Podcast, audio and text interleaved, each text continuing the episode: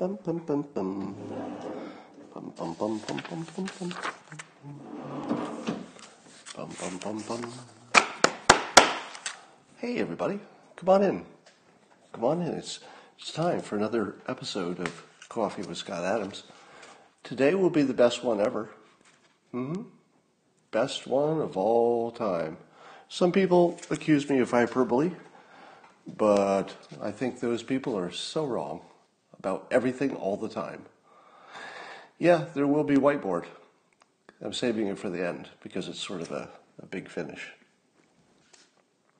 Well, you know, if you would like to get in here early, like the early birds, you get a little extra. Something that the people who come in late don't get. It's called the simultaneous sip, and all you need is a cup or a mug or a glass, a tankard, chalice or stein, a canteen, jug or flask, a vessel of any kind. Fill it with your favorite liquid. I like coffee. And join me now for the unparalleled pleasure of the dopamine of the day, the thing that makes everything, including the pandemic, better. It's called the simultaneous sip, and it happens now. Go.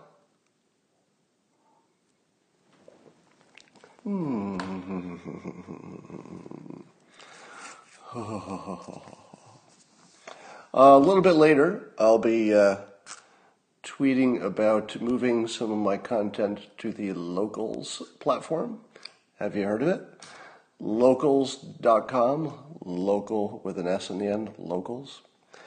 It's uh, Dave Rubin's platform in which uh, creators such as myself, who do not like to be captives of the algorithm, can put their materials, and you don't have to worry about the algorithm hiding it, and you don't have to worry about getting about me getting uh, canceled, and you don't have to worry about me uh, getting censored.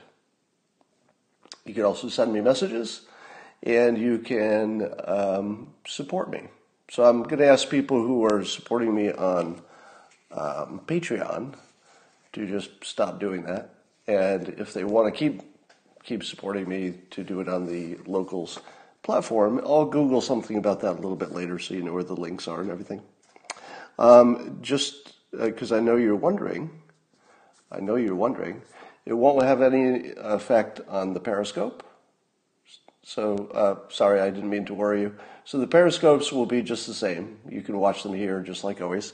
But in addition, uh, in addition to me putting them later on YouTube, and I also put them on Rokfin and BitChute, I think at this point, I will also be putting them on locals. But locals will have also um, extra stuff. So you can get all my normal periscopes the normal way, but if you want extra stuff, you'll know where to get it. And if you want to support me as a creator, that's the place to do it. All right, I'll tell you more about that later. Um, uh, Bill de Blasio, mayor of uh, New York City. Now, I have to admit, because I don't live in New York City, I have a hard time getting interested in a mayor, a mayor of anything. You know, any kind of mayor just doesn't interest me usually. And people uh, on at least TV shows, pundits and stuff, have been calling de Blasio dumb. And I thought to myself, well, is he? I mean, really? I mean, he made it to be mayor of New York City, ran for president. He's not dumb, right? And then the news comes out that he decided to uh, tweet, I don't know if he tweeted or announced it, that he was uh, singling out the Jewish community for, for potential, uh, you know, harsher treatment for not self uh, isolating as well. I guess it was some funeral and uh, too many people got together, and de Blasio got mad about that. And I thought to myself, okay, okay, it can be, it can be true that these people caused a little bit of danger by getting together. So it can be true that maybe they shouldn't have done what they did. At the same time, it might not have been the best play from a political standpoint to single out the Jews for special um, law enforcement treatment. How do you think that went over? Now, if you think that the Jewish community said, huh, Looks like we're being singled out for special law enforcement treatment. Do you think that the Jewish community said, eh, that's okay? What's the worst thing that could happen? No, no, it didn't go that way. it went exactly the way you think it would go. but the funny part is, de Blasio didn't see that coming. There, there was nobody who warned him. Hey, hey, hey, Bill. Um, I don't know. Just give this another thought. I know you're mad right now, but maybe just rest this until the morning. Maybe write it down, and before you hit send, maybe just read it out loud. Maybe read it out loud to somebody just to get a second opinion. I don't think that happened, which is hilarious to me. Now, I don't think this story has any real legs because obviously de Blasio is not anti Semitic. I don't think there's, you know, nobody really thinks that. It was just sort of inelegant. And uh, it's always worth, I always think it's worth the brushback pitch. You know, if you're Jewish, you're not going to let that go, right? And I think that that's appropriate. So, but I would say it's just a brushback pitch, nothing of real consequence in the long run. Um, the Center for Disease Control, the CDC, indicates that the current average U.S. overall death rate, even during the coronavirus pandemic, is lower than it has been for much of the past seven years and well below the long term average.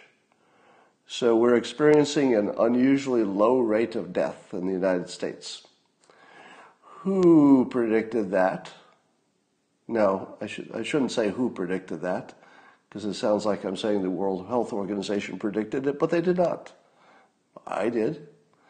So I'm still predicting. Uh, I'm going to stick with my prediction, uh, as I like to do, even when they're apparently going to be wrong because I like to call out when I got it wrong as well as when I got it right. Because the whole point is we're tracking our predictions, right? You, so I do it in public. If I get it right, I'll brag about it, so you don't so you don't forget about it. You'll get mad, but you won't forget it. And if I get it wrong, I will I'll make a big deal about that too, because I think that's equally important. Uh, certainly, I make no claim that my predictions will all be right. I hope nobody thinks that, right?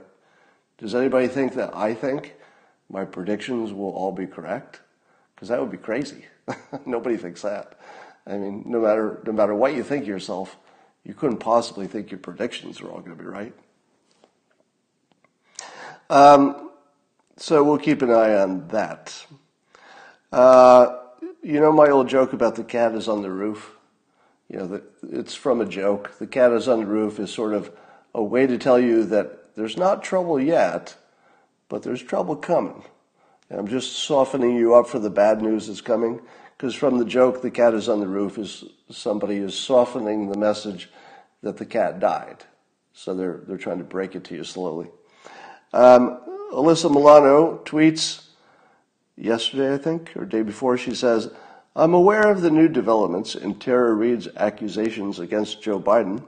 I want Tara, like every other survivor, to have the space to be heard and seen without being used as fodder.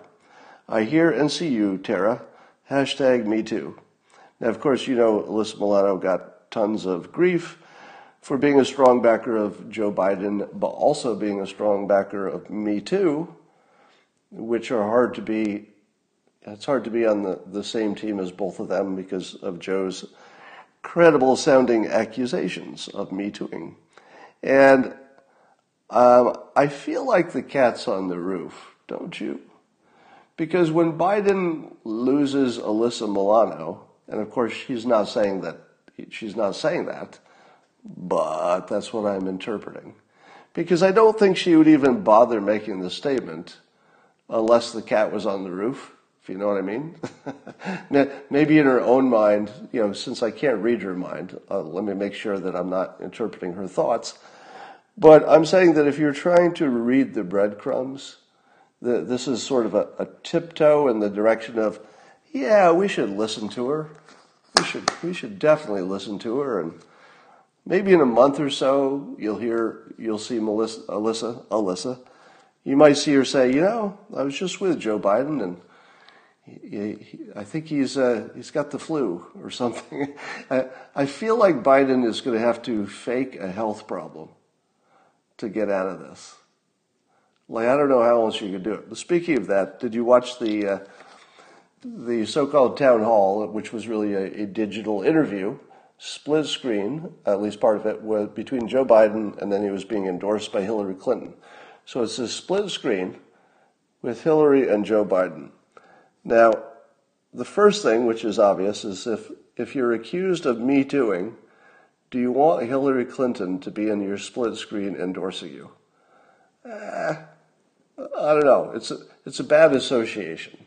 So I don't think he won by the association, at least in terms of the, the Me Too stuff.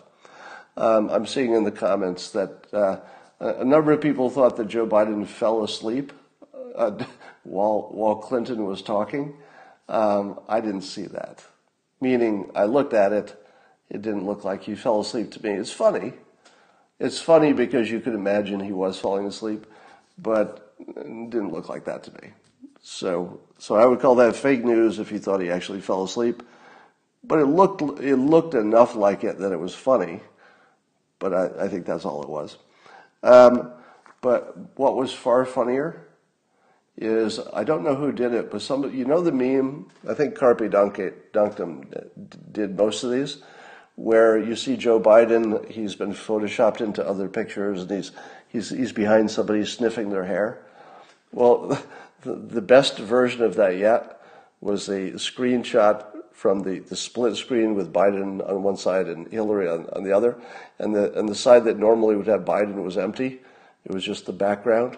And he, and he was photoshopped into the Hillary, the Hillary picture, sniffing her hair from behind. I didn't, I didn't think that meme could get funnier because when it first came out and you saw all the memes of you know, Biden peeking out from behind people. Every one of them was funny. I think I laughed at every single one of them. But you think, okay, you know, now we've we've seen them all. You can't take that any further. There's no place that could go. It's really just the same thing. You know, it's just Biden smelling hair. And then you see the empty frame on the digital town hall. That was really funny. so uh, somebody needs to tell me who did that because I'd like to give them a call out because that little extra of the fact that it was, you know, magically, he magically disappeared on video and appeared in her video, uh, that's really good. That is good meme making, that is. So we've got to call that out. So I, have said before that the most worthless people in the coronavirus uh, situation are the people who act as though nobody thought of increasing testing. Have you seen these people? They're like the NPCs of the coronavirus. They don't have any thoughts. That you just say, What do you think of the coronavirus? Well, we should increase testing. Yeah, that's something nobody thought of. Speaking of which, Elizabeth Warren says in her tweet Once again, if we're only testing people with symptoms who make it to the hospital, then we are far from understanding this crisis. And then she gives us helpful um, advice. Keep in mind, this was yesterday. Yesterday. She goes, We need to drastically ramp up testing. What? We do? Ah, that's the first time I've heard of this. Why, where has she been this whole time? Did you know that increasing testing would help? Who knew? My God, we should elect this woman president immediately because she's come up with this out of the box idea of increasing testing. And I love that she says it in public like nobody fricking thought of it. Nobody thought of it? Come on, Elizabeth Warren. Are you trying to be the most useless person in the United States? Because you're succeeding. All right. Speaking of that uh, Biden um, town hall with Hillary, uh, one of the one of the interesting things about watching all the famous people broadcast from home, the way I am right now, is that they're having a tough time with their hair and makeup. Have you noticed that? I just watched a clip from uh, uh, Chris Chris Cuomo's show. It looks like Chris Cuomo is giving himself a haircut. it didn't go well.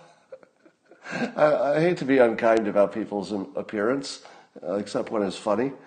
So, and I, I can say this about Cuomo because he's a he's an unusually good-looking guy. All right, so you can't take that away from him.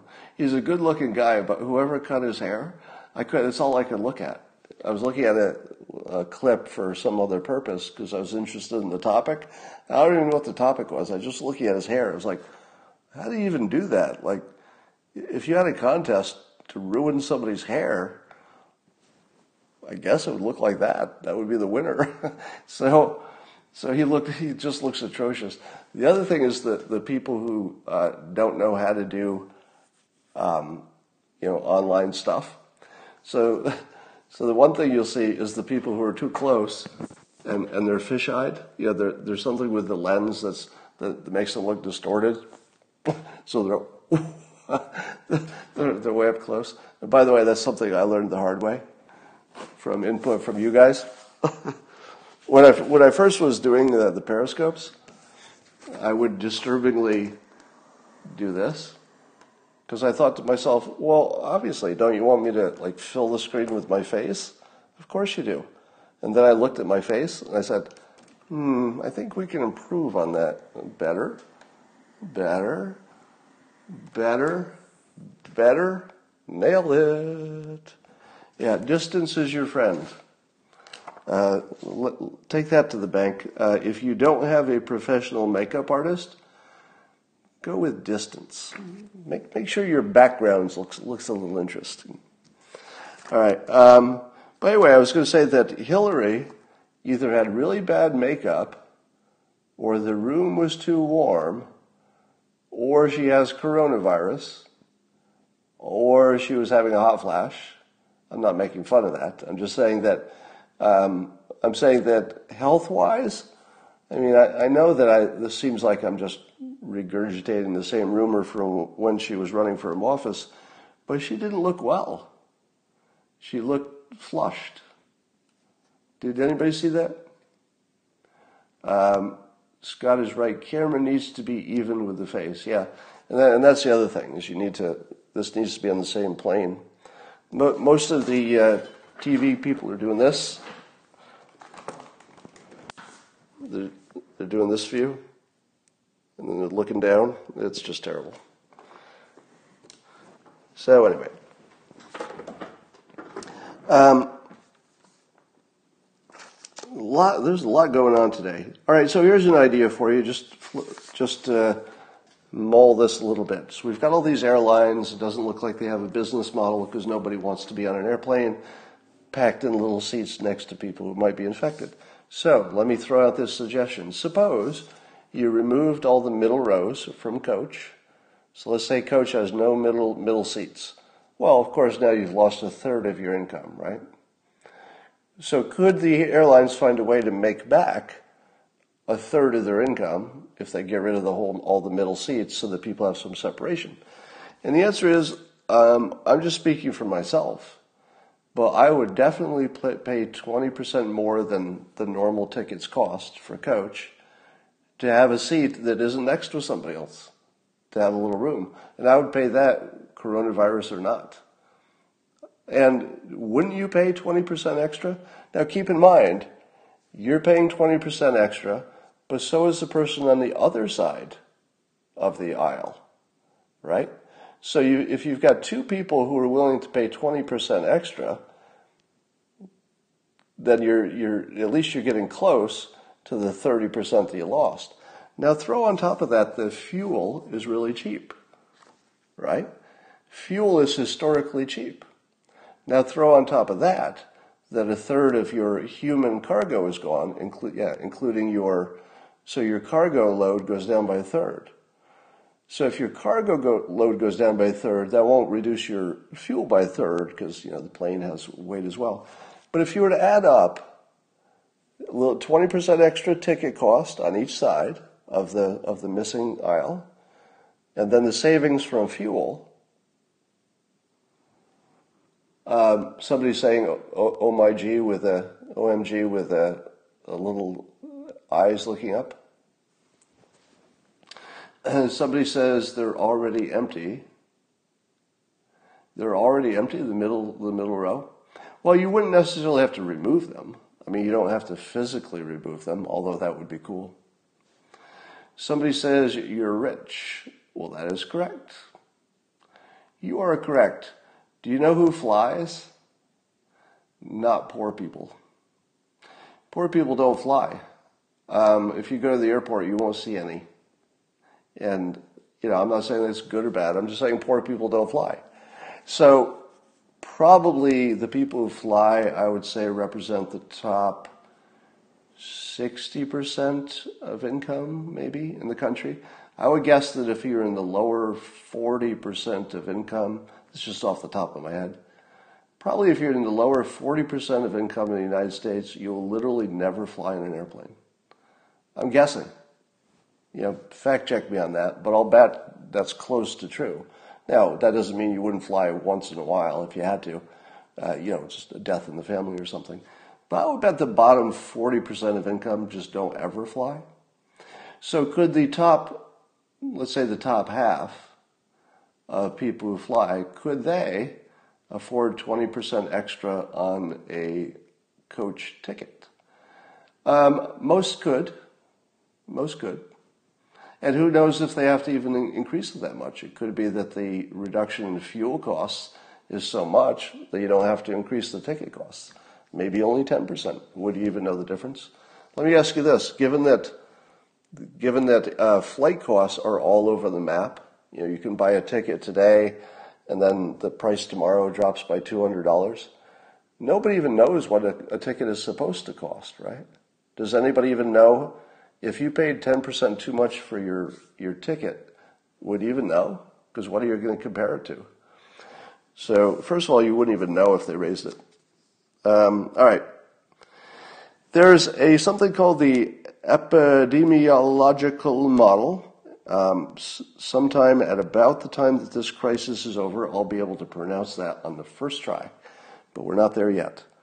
Um, so it's a different model for predicting the deaths. And this, this model has been updated. And the current um, best prediction, and I think this prediction takes into account the going back to work, so the loosening of the social, social distancing.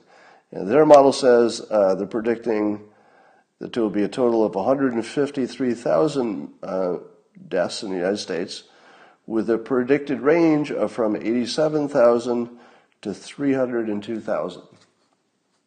So the current updated model, and this is a model that's used in 40 countries, so it has some credibility with model people. It doesn't have any credibility with me, of course, but but it has credibility with model people, I guess. Uh, so what would happen? Let me ask you this. So a few weeks ago, I asked people who were saying that coronavirus is no big problem. I asked them what would be the number of deaths, gross, not net, what would be the total number of people that were uh, identified as dying from coronavirus that would make you change your mind after the fact? So at the moment, you, skeptic, think that the coronavirus is not that much bigger deal than the regular flu. What would it take for you to say, ah, I guess I was wrong. That is bigger than the regular flu. What's that number? It's somewhere around 200,000. I think most people would come in at about that range, right? If it's over 200,000, yeah, maybe that was a bigger deal. Now, that doesn't mean that's different from saying that we should have handled it the way we handled it, that we shouldn't open up the places that don't have much of a problem. I'm not making any kind of argument about whether you should open up or how. I'm just saying that if it comes in at 200,000 people died because we opened up, um, it still might be the right choice but it'll be interesting to watch these models converge. Now, uh, the total number of dead might be negative or zero because of all the you know, fewer people dying from other purposes. Uh, and even the regular flu, I guess, came in at the, the lowest death rate in a while. All right. What happens if this model is correct? Let's say it comes in at 87,000 deaths. Would you then say that the um, yeah, I think that would be wrong then. 87,000 because that would be with without mitigation. Now, let, let, that's just wait and see. All right, uh, so you've you've heard me talk about these two doctors, the Erickson and Massihi, and the viral video that YouTube took down because they said it wasn't accurate, and there were two medical boards who rebuked these people. And the backstory, which you've already heard, I'm going to give you an update, so it's not the same story you've already heard. But the backstory is that um, people asked me before this was debunked by medical people to give my opinion on it, and I looked at five minutes of it and said it's complete horseshit. It's it's not credible. There's a whole bunch of math mistakes. There's comparison mistakes. There's lack of knowledge. It's just completely worthless.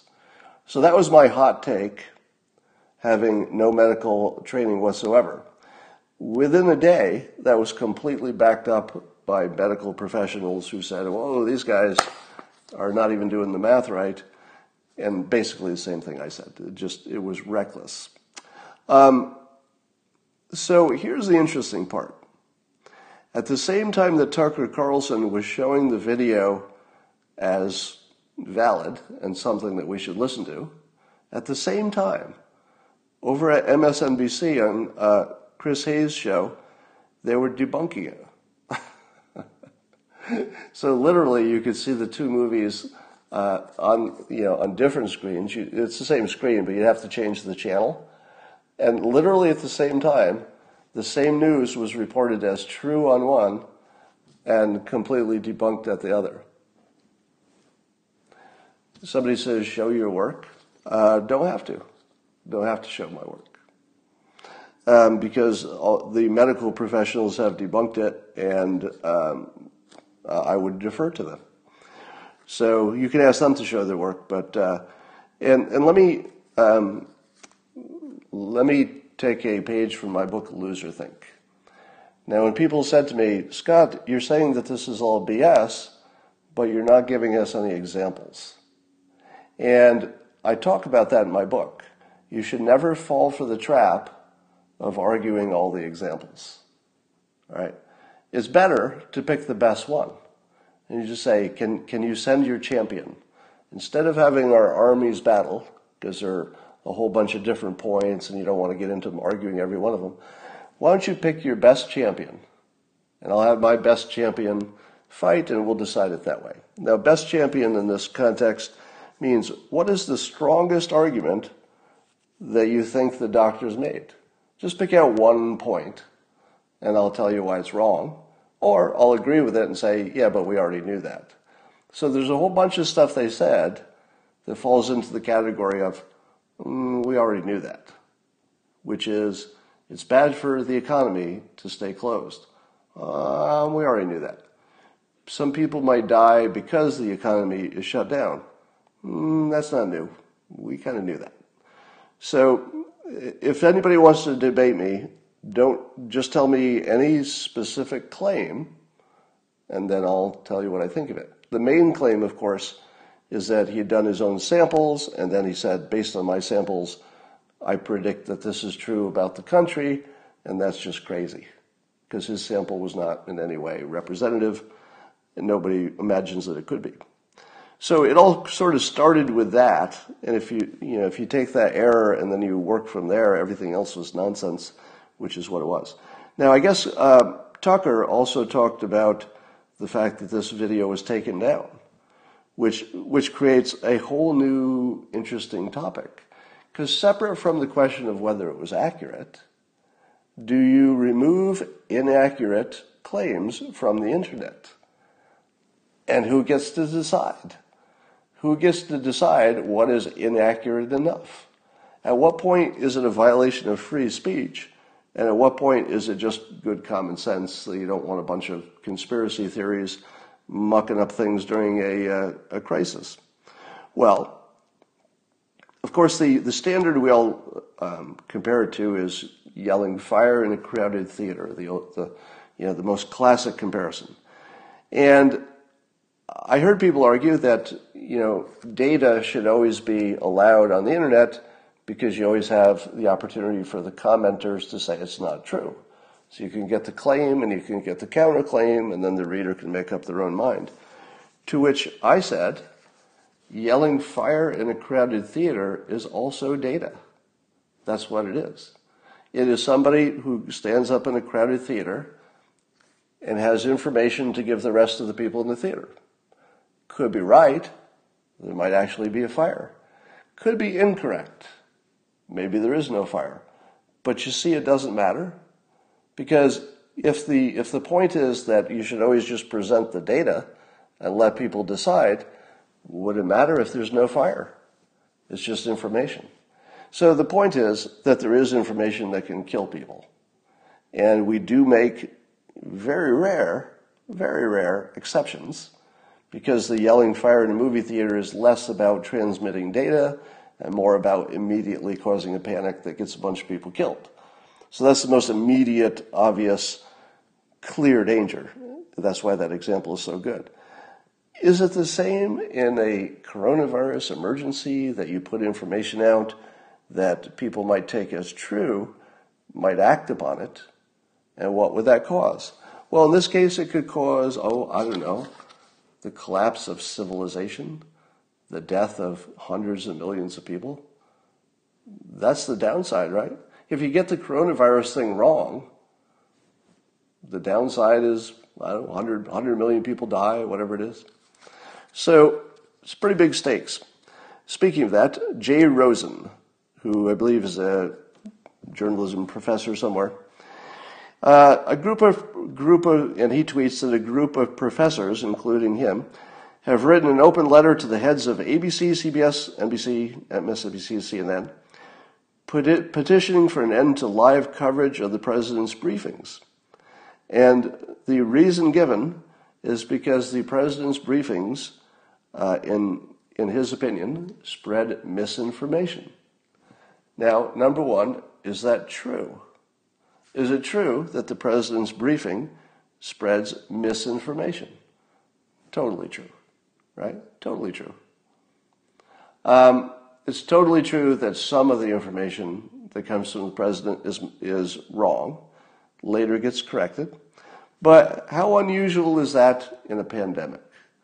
given that nearly 100% of our information is wrong in the early stages, almost all of it.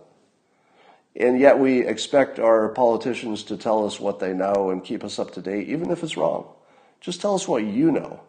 You know, we'll understand if it's wrong, but tell us what you think you know. Keep us informed. So, under those conditions, would it be reasonable to expect that any president would be giving only accurate information? And my, uh, and my answer is no. No, it's not. It's not reasonable to expect it would all be accurate. Um, but is there some line beyond which you say, okay, we, we know it's normal to have some inaccuracies, but is there some line that gets crossed that's just crazy talk? And I would say that line has not been crossed, in my opinion, because this is just subjective, right? But I've watched most of the president's uh, briefings, and I'm pretty sure that when Jay Rosen is talking about, you know, dangerous and reckless information, he's really talking about what the press does, not what the president does. Because was it the president who suggested in public that that maybe we should think about or consider uh, injecting uh, Clorox and Lysol into our bodies with a hypodermic needle? Did the president suggest that? No, he did not. No, that fake news came from the news. That came from ABC News, CBS News, NBC News, MSNBC, CNN, and as of today, Fox News. Fox News has an article, I'll talk about that in a minute, which also claims, without any context given, that the President of the United States um, suggested I don't think they used the word suggested, but um, wondered aloud. According to even Fox News today, there's an article today on the Fox News site saying that the, that the president talked about um, injecting disinfectants with no context given. What is the reader of that article going to think disinfectants means? Well, they're going to think it means Clorox and Lysol. That's the fake news. The real news is that the context he was talking about was UV light, which is a disinfectant and is inserted into the body in a variety of ways. It Can go through a vein, can go down your trachea, can go into your lungs. but in each case it's injected. It's a disinfectant. It's what the president was talking about. It's real. It's being tested in Cedar Sinai. There are commercial products already built around it that disinfect hospitals using the same technology. And this guy, Jay Rosen, thinks that the president should not be allowed to talk because the following entities completely misinterpreted. I don't know, I don't even know if it was willful, but they completely got the wrong information. Who got the wrong information? ABC News, CBS News, NBC News, MSNBC, CNN, and Fox News. Do you know who got that story right? Breitbart. Breitbart got it right. so it's obvious that you can get it right. You know, um, on Fox uh, Fox Channel, Fox News Channel, if you watch the five, they got it right. They knew the context. They talked about the context. So it's not like you can't get it right. It's not like this is hard to get right. This is easy to get right. It's really easy. And so, you know, this Jay Rosen thing, ah, this is just a violation of free speech. And it's based on a complete misinterpretation of what's happening because the fake news is coming not just from the president. Yes, he's had some facts that don't match the fact checking. True. But there's the worst parts of it, the reckless parts, the parts that are actually dangerous. Lately, they're coming from the press. They're not coming from the president. But they both have some stuff to explain. All right. Um, and if we were to ban um, organizations who give us fake news that's also reckless, would you have to also ban the Surgeon General of the United States? Because he told us masks don't work. How about the World Health Organization, whose information is pretty much all bullshit? All right, should the World Health Organization be banned from reporting, except to report that they said silly stuff? Maybe. I don't know. Um, here's an idea that I was thinking about, and it turns out that others are thinking about it too. I was planning on talking about it, maybe it's just obvious, but the Belgian government is considering allowing people to form what they call social bubbles of you know 10 people or so, meaning that rather than having a, full end to social isolation, if you could identify 10 people that could be you know friends and family, whatever combination, and you just agreed to mostly hang around with that 10 people, that you would get a little extra freedom. To which I say, uh, you know, in the short run, I'm willing to listen to anything. In an emergency, willing to listen to anything. But I don't know if this will work. That's the reason I didn't talk about it. I like, I like the thinking behind it, but I don't think it's practical. Let me explain to you how a normal family would manage this idea. Hey, normal family, family, let's say two kids, two adults, two kids, and they hear that they, they can form a pod of, of 10. There's four people in the family, and they can only be in a pod that has a maximum of 10. Now, those of you who have been parents, game this out. It's a disaster, isn't it? It's a disaster. Uh, ban Scott for being a sociopathic liar, somebody says. I'm glad that the uh, Chinese have decided to join us. Um, I'm not done with China, by the way. Oh, oh, I'm not done with China. There's more coming on that. Um, so yeah, the way it would go in any normal family is that the kids would say, "All right, great. Uh, so I'll have my my friend Brittany and my friend Bob, and and uh, you know they can bring their two friends." And then the parents say, "Um, no, because that would max out our whole 10 with just one kid. Because, you know, we adults want to have a few of our friends, and it just becomes this big shootout in the family. So I think this social bubble idea, while it's well intentioned, and one could imagine that there would be some situations, especially with young people, where it works. Yeah, if you're single, it's probably a pretty good deal. If you could find 10 people who only want to hang out with each other. But for families, this would be a nightmare trying to negotiate that. Um, I would like to. I would like to correct a framing of something. which snuck up on me.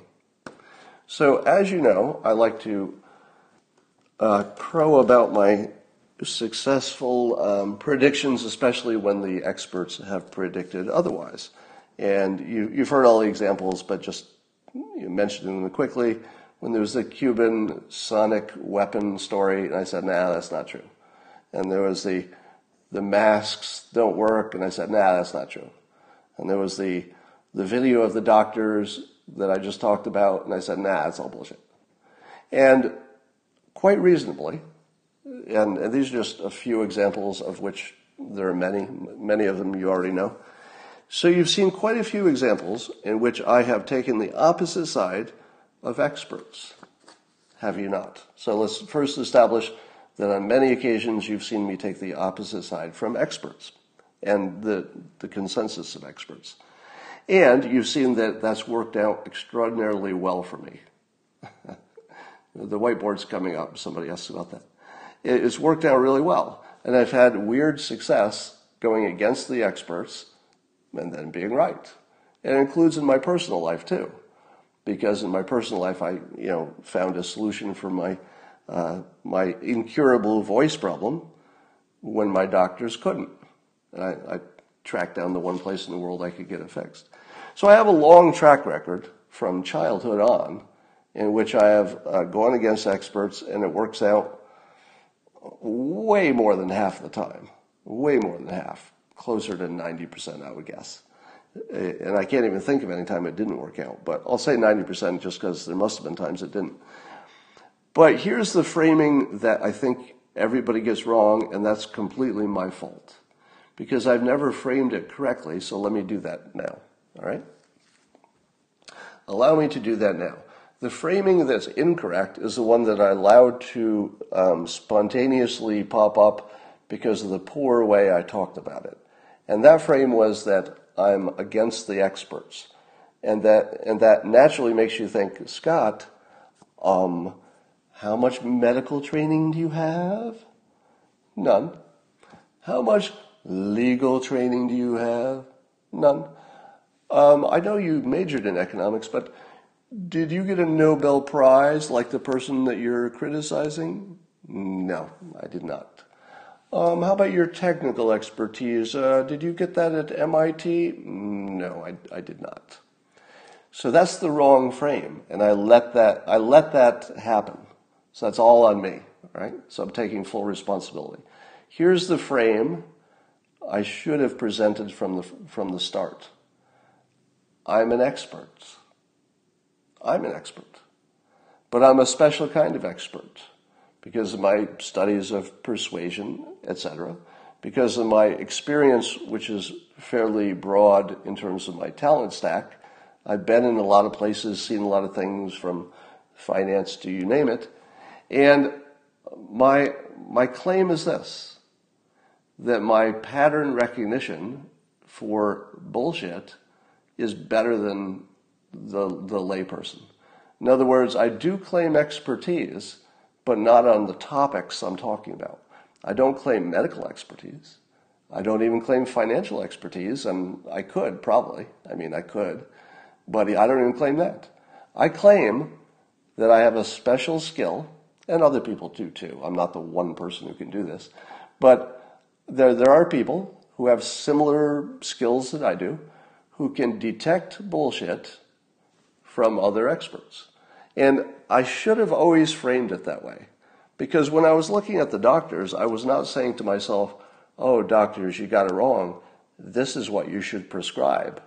Because that would be me being an expert. I didn't say I could be a better expert than the doctors. I was just saying I'm listening to them and my filter is going, my, my bullshit filter is just going crazy. I mean, I don't think I've ever had, you know, more flashing lights for bullshit than I did when I was looking at those doctors. Now, here's the interesting part.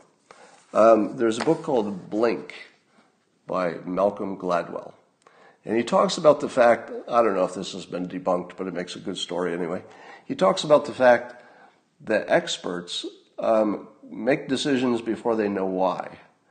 And the example given is that an art expert can often identify a, uh, a fake, you know, painting by the masters, but it's a fake one. They can usually identify it right away, but they don't know why. In other words, the answer comes first, and then they have to say, um, and the reason it's a fake is because, and then they think about it and like, I don't know, maybe it's because the brushstroke over here looks different, or, or he never, you know, he was born before the iPhones. No, that's a bad example. so, so there couldn't be an iPhone sitting on the table. Um, but anyway, the experts know something's wrong before they know why. I would argue that I have that same sensation. So when I looked at the doctors, I knew it was bullshit before I knew why. And that's part of the reason that when people said, give me the reasons, I was demurring. I can give you a reason, but it's sort of an after the fact reason. It's me, it's me like the art expert saying, okay, I already told you it's bullshit, but now I guess I gotta give you a reason why. Um, well, I guess it's that brushstroke thing right there. So, um, you should judge me that way. So the way I would like to be judged is not that I'm an expert or pretending to be an expert, because I'm not, and overruling experts. I'm simply my own expert at identifying bullshit. That's it. Uh, likewise, when I look at uh, climate change, I'm not a scientist, but I can tell that the odds that the scientists got the, the temperature part right, that there's something happening with CO2 and temperature, I can't guarantee that's right. But if I had to look at the pattern of my life and the odds and how many ways they've looked at it and measured it and how, how long they've been correcting it, I would say they're probably, probably right on the temperature part, but not the models. To say that the prediction models are accurate is just crazy. there, there's no such thing as that. They, they might tell you that there's something you should think about, and they do, but they don't tell you what the temperature is going to be in 80 years. That's not a thing. So my my bullshit filter on climate change says can't be sure about the temperature part, more likely true than not, but it doesn't mean that we're doomed because that's that's in the models. That part's ridiculous. Could be doomed, maybe not doomed, but using those models to determine it is ridiculous, in my opinion. All right, uh, because in large part because they can't predict uh, human achievement and human ingenuity and, and any changes that happen. You know, which, which climate models predicted that the pandemic would remove pollution in, in three months? you know, it's not going to make a difference in the long run, but there's so many things that the model can't consider. All right. Funniest uh, political story of the day is that former Democratic Georgia gubernatorial candidate Stacey Abrams is embarrassingly um, campaigning to get the vice president nomination for Biden. And she recently said she totally believes Joe Biden's denial, totally believes Joe Biden, that that Me Too thing didn't happen. And I thought to myself, whoever gets the nomination is going to have to say that, aren't they? Think about that. Whoever gets the nomination is going to have to say what Stacey Abrams said. they're, they're not going to be able to get away with it's unproven. They're not going to be able to get away with, um, you know, she should be heard. They're not going to be get, able to get away with, you know, women should be believed, but let's look into it. They're not going to be able to get away with, it was a long time ago, you know, let's not dredge up the past. There's just nothing they can get away with. The vice presidential candidate will have to look in the camera a whole bunch of times and say, I believe Joe Biden didn't do that. How is anybody going to do that? Really? How is anybody going to do that? Even even Alyssa Milano, who is who is clearly as in Joe Biden's camp as you could be. I mean, she said it publicly. She's endorsed him. She's she's hugged him in public. She tweets about him all the time, and even she can't go all the way to say, I believe Joe Biden is telling the truth. Even she won't do that. Right? But the vice presidential candidate is going to have to do it. And I think that uh, Stacey Abrams, I have to give her credit because um, I've consistently under, I guess, underappreciated her talent because I haven't seen much of her so I didn't know what kind of talent she has or not. I don't think she's necessarily a great persuader, but look at how close she is to being president of the United States. for somebody, you know, for somebody who, uh, somebody says Stacey Abrams did that already? Did one already? Is there an update to this? Um, but what's funny, well, the whole thing is funny. But what's funny is that Stacey Abrams is closer to becoming president of the United States than all the people who didn't do this. so all the people who are not willing to blatantly lie about this are not really in the running for vice president. They're not. And given that Biden himself might not last, and given that President Trump, uh, you have to assume he's on at least a little bit of shaky territory because the coronavirus. Uh, Stacey Abrams, by this, you know, bald-faced lie. Is it a bold-faced lie or a bald-faced lie? I never get that right. But this is clearly a lie. Stacey Abrams, you know, I don't think you have to be a mind reader to know that the most you could know is that you don't know what happened. That's the most you could say. But to say you believe Joe Biden, well, that's just a lie. That's just a lie, right? I mean, do we agree? I know I'm not, I always warn you against mind reading, but in this case, this, this one's sort of simple, simple right? Um, I guess we can't rule out the possibility that she's the most gullible person in the United States. It's possible. Can't rule it out. All right. Um, Remember, I always tell you that uh, I've often complimented Mike Pence not for being a force of nature like the president, but rather for being uh, for not making errors. And the president and the vice president has violated that that pattern. So he go, the vice president goes to the Mayo Clinic, and he's the only person who doesn't wear a mask, and he'd been told to wear a mask. And I thought to myself, that is so non Mike Pence. Because really, Mike Pence is all about not making unforced errors. And that was just an unforced error. Now, I don't think it's important. You know, it doesn't rank up there in the things that are going to move the election. But it has to be called out because he's so consistent at not making that kind of error. It just is worth noting.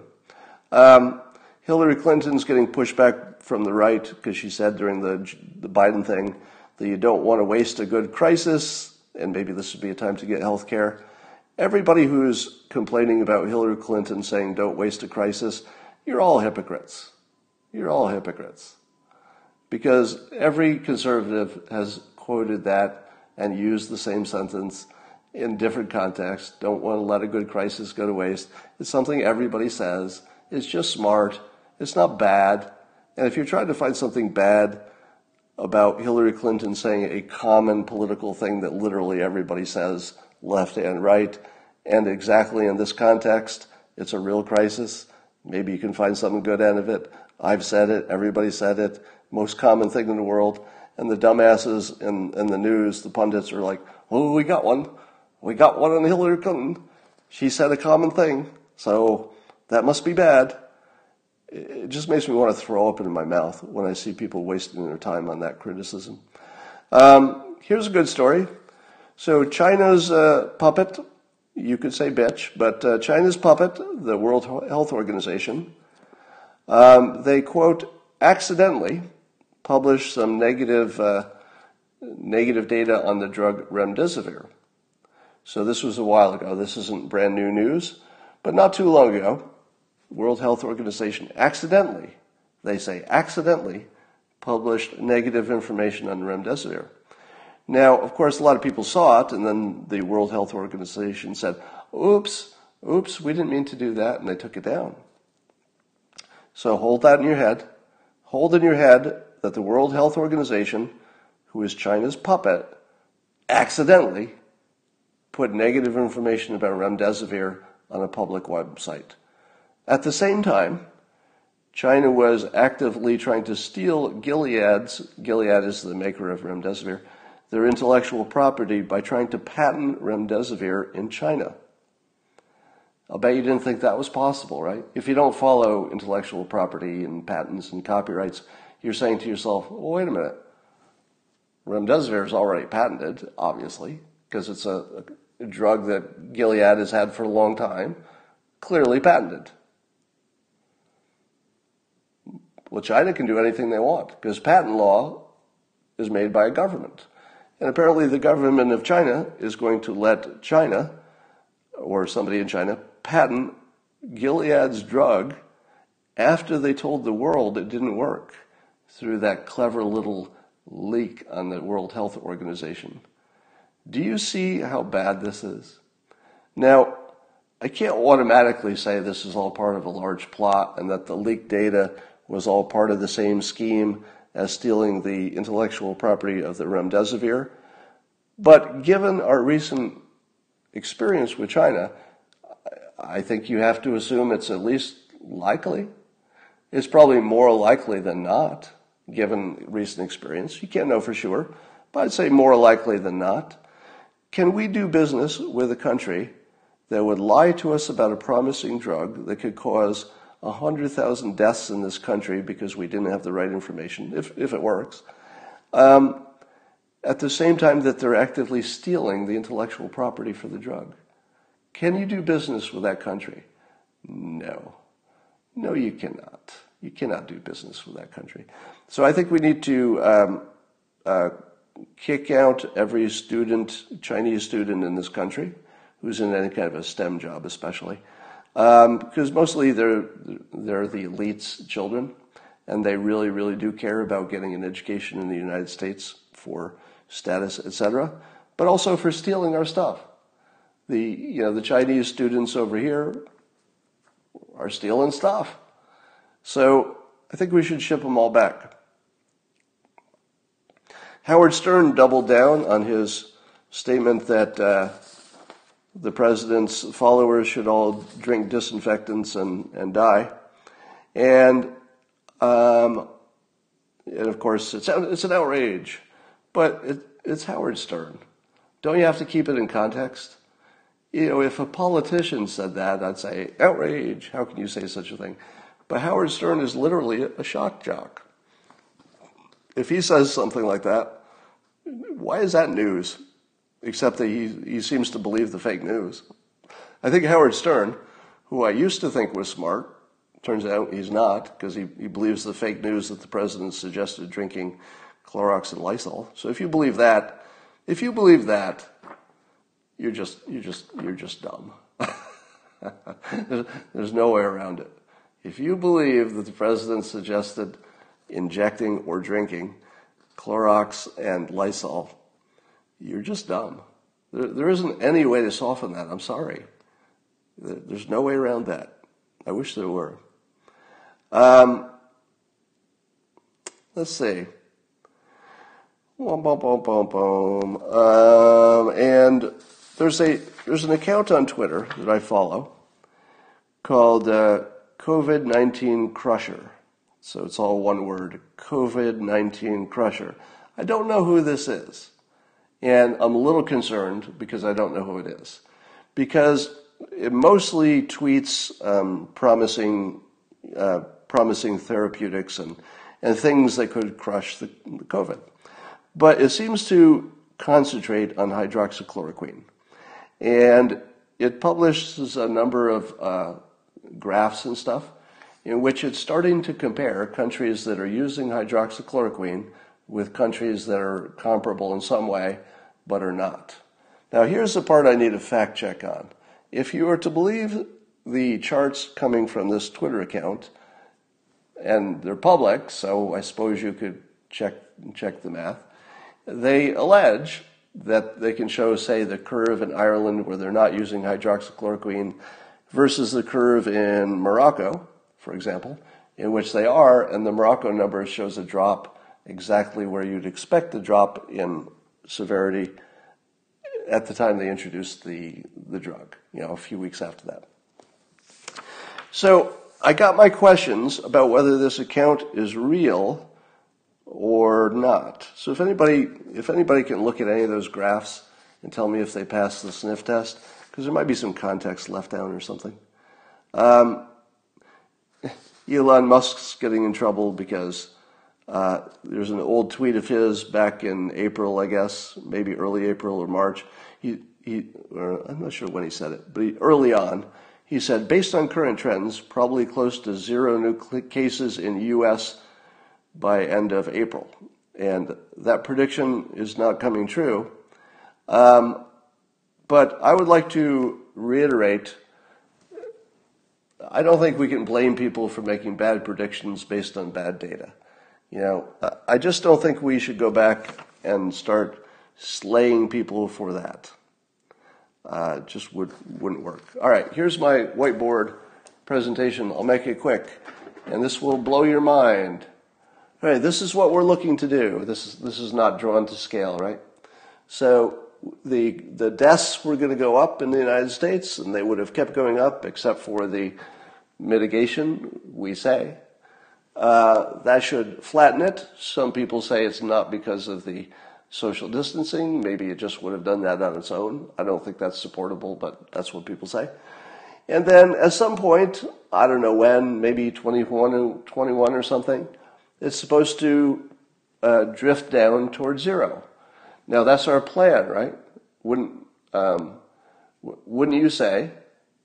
Would you say that this represents our plan?